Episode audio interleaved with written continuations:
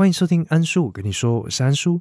那今天的话，想要以聊聊天的方式跟大家分享最近对于休息这件事情的想法。那休息当然不是去 motel hotel 休息个两三个小时的那一种，而是真正在身心灵上面的休息。我相信大家如果有听安叔跟你说前面徒步环岛系列的话，应该就会知道说，哎，徒步环岛至少花了五十七天的时间。而这个五十七天的状态，当然就是在没有工作的。而徒步环岛结束之后呢，到我下一次进入职场，中间其实是有一年又两个月的时间没有工作。而那段时间呢，除了徒步环岛回来之后，将我所拍摄的照片进行整理，并且撰写文章以外，我也尝试着去做一些活动，像是登山，不是爬山，是真正的登山。我去了一趟嘉明湖，是我人生第一次登山。同时，也将初阶的水肺潜水证照去做考取，嗯，考到了，但之后再也就没有下水过，因为我不知道我在深水区这样子慢慢的游到底在干嘛。不好意思啊，水肺的朋友们，我真的比较喜欢自由潜水。那那个时候呢，也做了另外一件事情，就是大量的阅读课外读物。呃，会针对于课外这两个字特别强调，是因为。呃，我过往呢，真的都是在读所谓的教科书。我以前是没有办法好好的享受，甚至是没有任何的呃兴趣去读所谓的闲书或者是什么财经理财的那些，我都没有兴趣。而是直到我当兵之后，第一次打开科幻小说，我印象很深，是我硕士班同学推荐给我的《羊毛记》，哦，真的是非常好看的一本书。那它还有其他后续的续作。都是非常好的一个作品，这边嗯小推一下。那我认为在那个时候的身心灵状态是非常好的，即便是没有任何收入，然后每天好像也都在家里，但我都花了很多时间在阅读、摄取新的知识，那并且也在网络上去学习各种东西。因为像是登山或者是潜水这两件事情，我都有带着 GoPro 去拍摄。啊，后续也有把它剪辑成影片，所以也学了如何使用 Premiere。但是因为 当时就是用我的现在这台 MacBook Air 来做剪辑哦，呃，只能说我还真的是哀嚎。好了，扯远了。那如果跟安叔很熟的朋友的话，应该会知道这一次的，也就是徒步环岛之后的休息，并不是我唯一一次的大休息。在之后，也就是我准备要开始接触 podcast 这个领域的时候，哎，又是我第二次的休息时间。那个时候我刚从中国回来，我去那边做了一个嗯短暂的工作啊。回来之后，因缘际会下认识了我前频道的 partner 瓶子，那就因为认识他之后，才决定要开始执行。有关 Podcast 的周边，包括的房间啊，包括的设备等等的采买，然后开始一起来做自己的频道。只是跟他的合作呢，并不是非常的长久，大概三个月时间，我们就发现彼此并不适合一起合作，所以平安岛，也就是我们的前频道，就因此停更。那目前也没有任何复更的迹象。那我现在 说实在，我也没有再跟他有任何的联络。呃，我是觉得蛮可惜的，但也因为有这样的一个开始哦，那再加上当时其他 podcaster 的支持，啊，让我才有了现在这一个安叔我跟你说的频道。只是这次的休息时间也蛮长的，长达将近九个月，主要是因为当时台湾遇到的 COVID-19 的爆发，大概也就是从五月开始，所以那个时候工作不好找。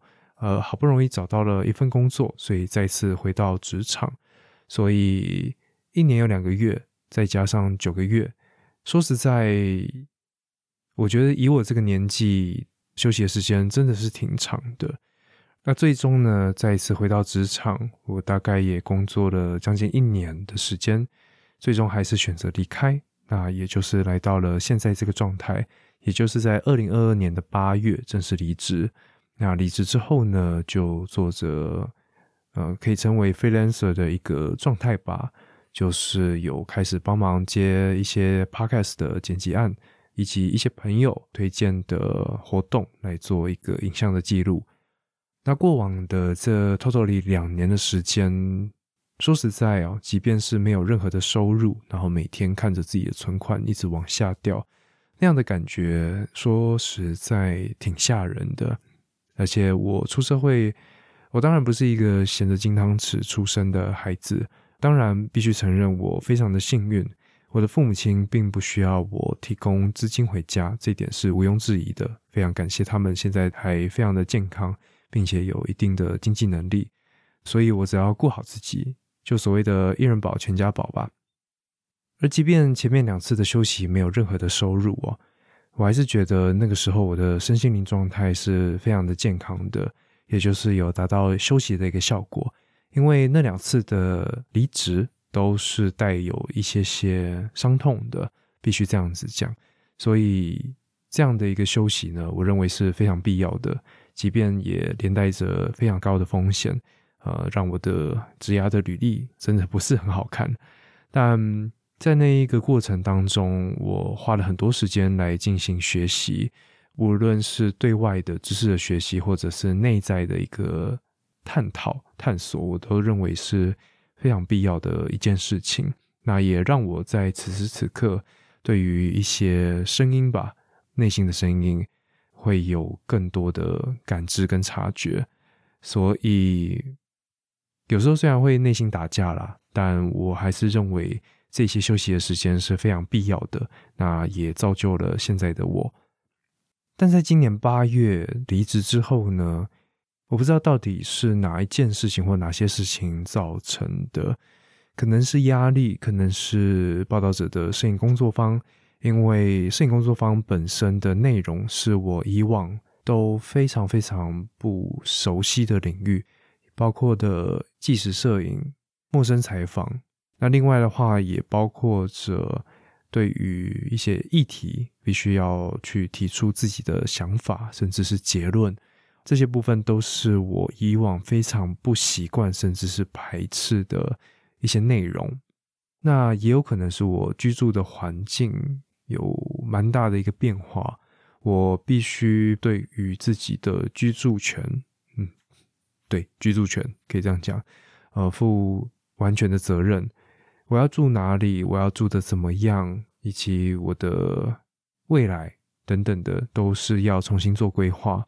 那再来也有可能跟年纪有关，就原本自己内心有一些对于人生规划的一些想法，但的确啦，在这几年这一些规划跟想法也被自己打破，所以我认为这样的一个不确定性、不稳定性或者是变化，让我感到了非常多的压力吧。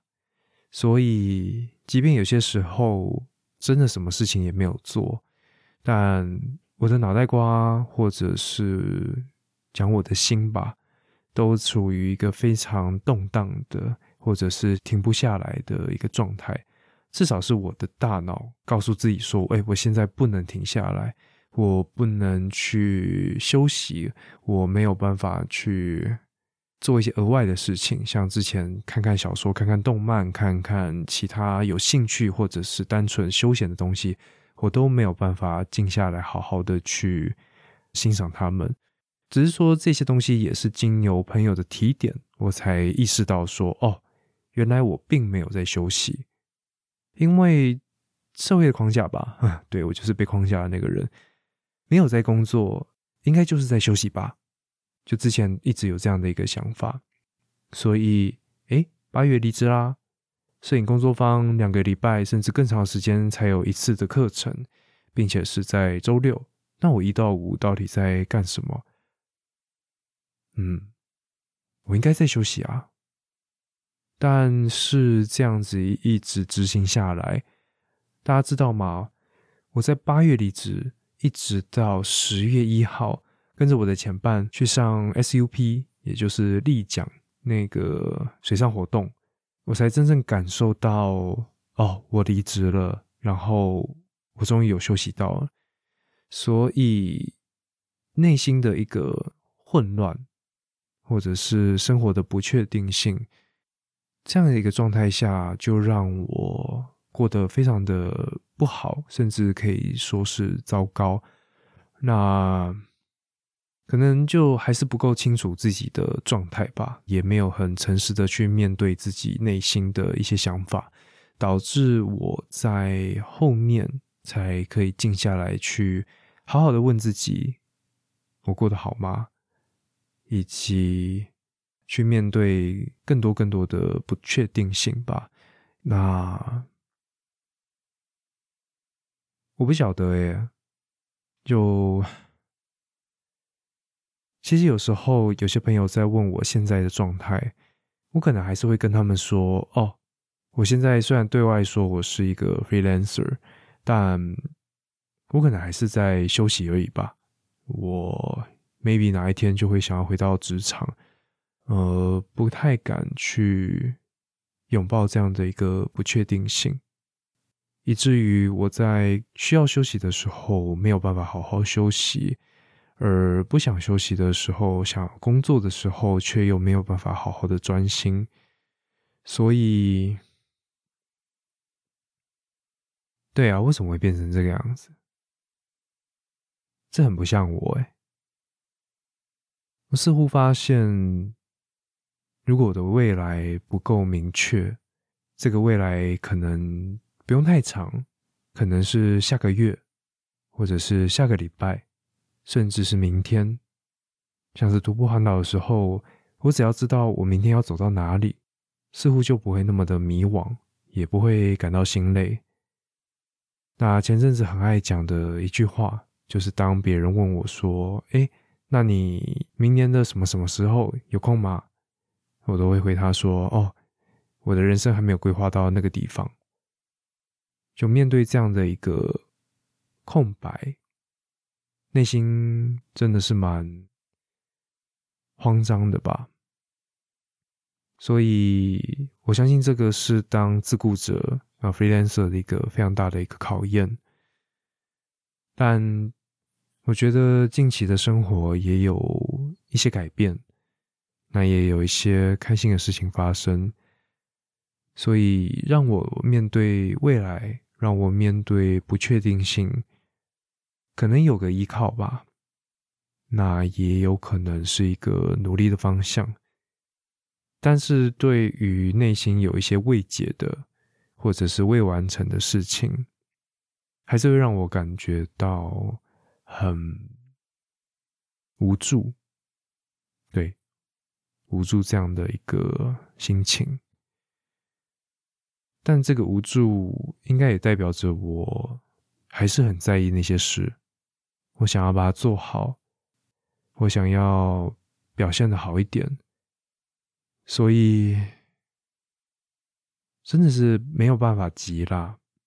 这也是我一个坏习惯，太想要跟大家一样。这个上一节笔记本也有讲到，就忘记我的起跑点比大家还要在更后面一些。大家早已 cooking 了很久，去成为各方面的专家。也包括着自雇者这样的一个角色，也包括着最重要的，身为一位自雇者要如何去生存，所以一定会很辛苦。那在辛苦的过程中，常常会忘记很多很重要的事情，很想要逃回去，逃回去给别人雇佣，逃回去自己非常舒适，但是已经经过了好几次的测试。都知道我最终都会离开的一个地方。那久久会跟以前的同学联络一下，他们对于我现在的一个生活或者是工作内容都感到非常的惊讶，也有一些人感到很羡慕吧。那当然，我的同学们或者是学长姐、学弟妹，很多都已经步入了。所谓社会框架下的稳定生活，有车有房有小孩啊，真的是多到不得了。但是就像是单身的时候羡慕有伴，有伴的时候羡慕单身，长发的时候想要剪短，而短发的时候又想要慢慢留长一样，似乎大家都没有办法安于现况去羡慕着别人，所以他们羡慕着我，那某部分我也羡慕着他们。只是在很多时刻，我其实真的蛮喜欢现在的生活的。以前曾经有人问我说：“我期待的生活是什么？”那很好笑的是，我脑海中出现的画面是我白天的时候可以去健身房，就是那么的简单。所以，虽然这样的一个想法、这样的一个梦想，并不是非常的远大、非常难实现，但好像要好好的维持这样的一个条件，也并不是那么的容易，也包括的时间的自由、体力的自由、体力的自由。某种程度上，还是一个会让人羡慕的吧？对啊，也许我就是想要过一个我自己会羡慕的生活。那要达到这样的一个生活，一定要付出一些代价的啦。没有一个生活是不需要付出代价的，所以好像也没有什么所以啦。就跟大家分享一下，我再度进入一个。大家称为休息的一个状态，但跟以往不一样。我开始尝试着以接案来养活自己，那当然还有很长的一段路要走。那我也尝试着去调整我的人生目标，即便这样的一个目标还不是非常的明确，但应该算有个雏形了吧？嗯，就看。之后的状况怎么样？也终于有了一个自己的空间，那也不能说就先这样了，就好好生活，好好吃饭，好好睡觉，然后再积极一点吧，去往脑海中的那样的一个生活环境、生活品质继续努力，然后不要后悔。大概就这样，嗯，那这集就这样子，以一个闲聊分享的一个方式，也跟大家更新一下我对于现况的一个想法。那也就借此让大家更认识安叔这个人吧。我不晓得大家对于休息这件事情有什么想法？你曾经像安叔这样子长时间没有工作吗？或者是怎样的一个状态，对你来说才真正有休息到？如果愿意的话，可以跟我分享。但我觉得更重要的是将这样的一个问题丢给大家，因为休息真的是必要的。那只是每个人休息的方式或者是强度不一样，所以就花点时间更认识自己吧。那我也还在认识自己。嗯好，那也好一阵子没有回应听众的留言或者是抖内，所以我们先从抖内开始好了。在八月十号的时候，你的老听众温蒂，就是那位写明信片的温蒂，他抖内了小小的金额，非常感谢你。那他说：“嘿，是我，你的老听众温蒂。大家都生活不易，但姐姐说过会抖内给你就是会，虽然抖内不多。”但一点点小心意，要你加倍奉还。一个笑脸的 emoji，什么意思？祝福你频道长红，订阅与日俱增，身体健康，平安顺心，财富自由。九月寿星生日快乐，一个生日蛋糕啊！非常感谢你啊！虽然真的隔了很久，就感谢你的祝福。再来的话是留言的部分，在六月十六号，标题是粉丝。那我这边看一看就知道是谁啦，就是最强背景音的葱花。他说：“粉丝有办法跟安叔组 band 吗？”挂号圆梦计划问号。呃，当然是不行啊，因为我早就不会弹吉他了，那也不会鼓，也不会 bass，更不用说唱歌了。如果想要组 band 的话，在 podcast 圈里面有非常非常多的乐手啊，像是卢威邦的一方以及 C U G 的 Sharding 都是会打鼓的。那吉他的话，我记得你本人就是会弹吉他嘛。那其他 podcaster 的话，咩咩咩咩咩，我有点忘了。那贝斯的话，诶，对啊，谁会弹贝斯啊？有听到的话可以自己举手啦。啊，总之拜托不要找我组团。但是如果要去听团的话，可以找我。那下一则的话是在七月十九号，标题是安眠书店啊，安叔的安睡眠的眠，舒适的舒，店面的店。OK 啦，这么有梗，一定大家知道是谁了。听安叔慎读万卷书，不管是环岛系列、麦克背后独白分享，都能够感受到满满的用心。继续加油啊啊啊！拜芦苇帮，那就非常感谢芦苇帮。我记得这个时候大概就是找你们访谈的前后，非常感谢你们。那我会继续加油的。那最后一则的话是七月三十一号，标题是从内心到外都暖。节目制作用心，从环岛到不同主题都让人期待。单口时像说故事，访谈时认真准备内容，非常值得学习。安叔的声音好听也好暖，本人更是如此。拜巧言巧语的巧克力，啊，真的是努力在为我做宣传的巧克力啦。那在群组啊，或者在其他地方哦，都是到处跟大家讲，安叔是个暖男。虽然一大堆人在吐槽，嗯，就非常感谢你啊，就对我会好好努力的，不管是 podcast 或者是当个暖男的部分。OK，那如果大家喜欢安叔我跟你说的话，不要忘记到 Apple Podcast 留下五星评论。那如果有更多的想法想要跟安叔分享的话，也欢迎到 Instagram 来跟安叔互动哦。那今天节目就到这边，我是安叔，我们下集再见，拜拜。